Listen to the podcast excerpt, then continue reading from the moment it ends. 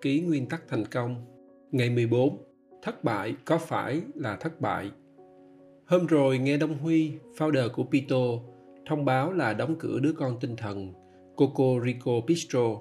Tôi không bất ngờ vì đã được biết trước. Có điều này thì bất ngờ, hôm nay tôi sẽ bắt trend ăn theo sự kiện buồn này. Tôi muốn dùng một số nguyên tắc của Ray mà tôi đã viết để soi rọi lại thất bại này cũng như xem liệu nó có phải là thất bại đối với Đông Huy hay không. Việc soi rọi, chiêm nghiệm, ngay từ đầu viết nhật ký tôi đã nói rõ. Nó giúp cho tôi tiêu hóa được cuốn sách và cũng giúp cho bạn hiểu rõ hơn nguyên tắc và cách áp dụng như thế nào. Tôi sẽ bắt đầu lại với nguyên tắc đầu tiên. Bạn muốn làm gì? Hãy can đảm đeo đuổi. Đông Huy muốn làm chủ nhà hàng từ khi là cậu bé ngồi nướng sườn cho mẹ chắc là bán cơm tấm viết đến đây làm tôi chảy nước miếng và nhớ đến quán cơm tấm bà bảy rớt, đầu đường tôi hiến thành những năm sau giải phóng. Lúc đó nhà nghèo, tôi cũng phụ mẹ rửa chén và bưng cho khách ở chợ hòa hưng. Chỉ mong ước một lần được ăn một dĩa xà bị chưởng với miếng sườn nướng bốc khói nghi ngút to tổ chản chỉ ghét một cái là cơm thì chỉ có một nhúm chút xíu. Nếu có ăn, chắc chắn phải kêu thêm 5 chén nữa thì ăn mới đã nhưng đến lúc có tiền để ăn thì quán đã dẹp rồi lan man một chút vậy thôi để tôi quay lại chủ đề chính nguyên tắc thứ hai của ray ước mơ cộng thực tế cộng bền chí bằng cuộc sống viên mãn và Huy đã nuôi ước mơ 15 năm chỉ để trở thành ông chủ nhà hàng bistro gà nướng. Trích dẫn, ước mơ là thứ rẻ tiền nhất. Hết trích dẫn, ai cũng có thể mơ nhưng ít ai bắt tay làm tuy nhiên, ước mơ chỉ là cái bắt đầu. Quan trọng là bạn phải hiểu rõ thực tế, khó khăn, thách thức và làm thế nào để xử lý những khó khăn, thách thức này. Trên con đường để đạt được mục tiêu làm chủ chủ nhà hàng, bạn luôn vấp ngã làm cho bạn đau. Một số đứng dậy, vội vã rời bỏ cuộc chơi theo kiểu game is over cái này khó, không dành cho tôi. Số khác như đông huy, chắc chắn cũng bị đau. Tiếp tục suy nghĩ và nghiền ngẫm làm thế nào để lần tới không bị té nữa? Nghĩa là đông huy cũng đã làm theo nguyên tắc của ray. Đau đớn cộng nghiền ngẫm bằng tiến bộ. Khi bị té, sai lầm, thất bại. Nhiều bạn sẽ rút ra một số nguyên tắc cho riêng mình. Người thông minh như ray nói là vậy. Nhưng cuối cùng mục tiêu mở thành công chủ nhà hàng bistro cũng đã thất bại. Bằng chứng là đông huy đã quyết định đóng cái thứ hai, kết thúc ước mơ này như vậy, bạn ấy đã thất bại rồi đúng không?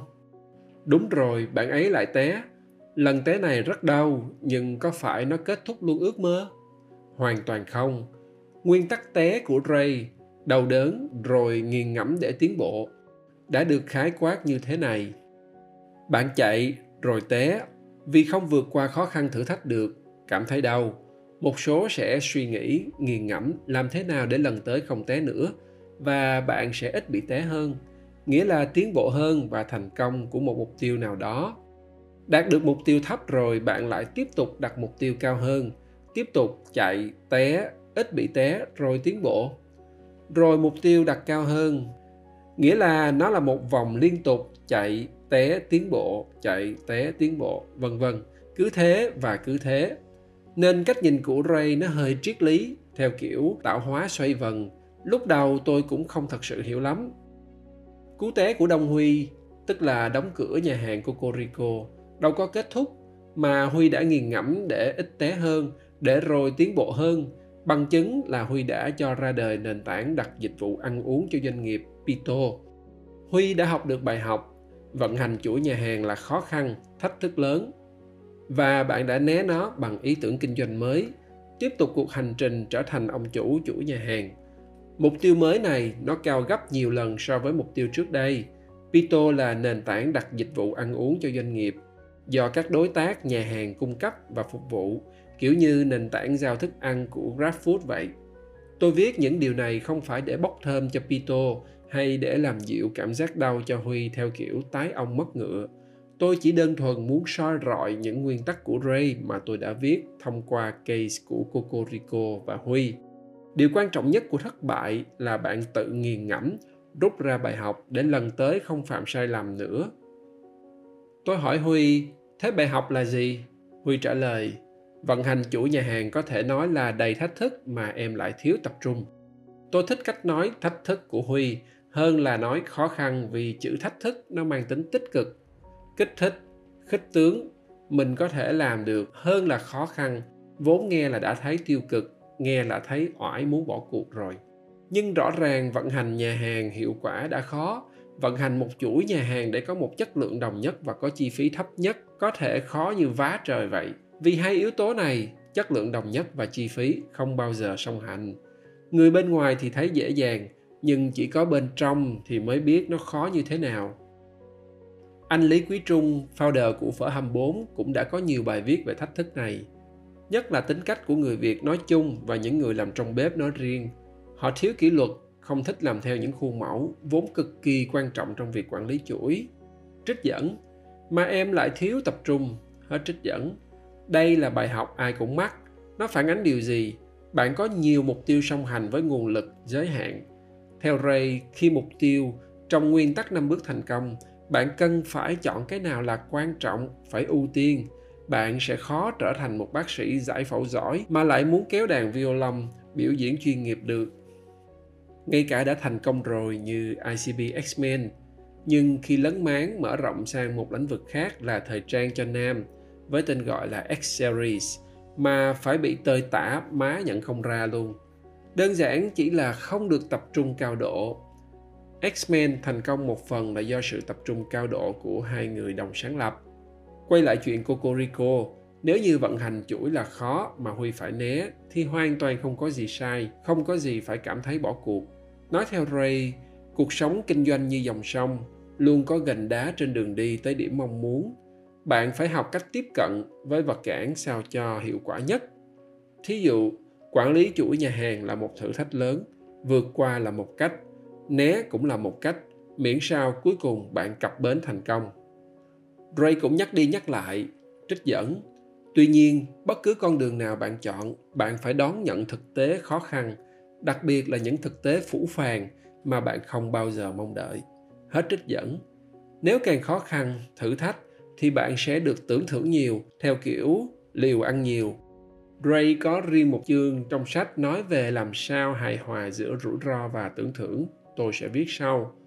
Tôi cũng muốn nói thêm những bài học của Cocorico mà Huy đã học được chắc chắn sẽ được đem qua Pito. Nên thất bại của mục tiêu này rõ ràng là đóng góp vào thành công của mục tiêu khác. Chúng ta thường nghe nói thất bại là mẹ thành công. Câu này chỉ đúng nếu chúng ta tiếp tục làm. Có một thực tế là người Việt chúng ta thường coi thành công là đích đến, nghĩa là đến rồi, đạt rồi thì coi như là được rồi.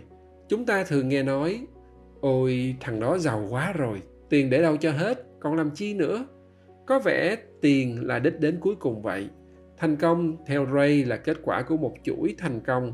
Nghĩa là hết thành công này, nó sẽ tiếp đến một thành công khác. Nói cách khác, nó là một cuộc hành trình không có điểm đến. Thực ra, đối với những người thành công theo đúng nghĩa như ray nói, thì họ muốn làm cái gì đó cho nhân loại.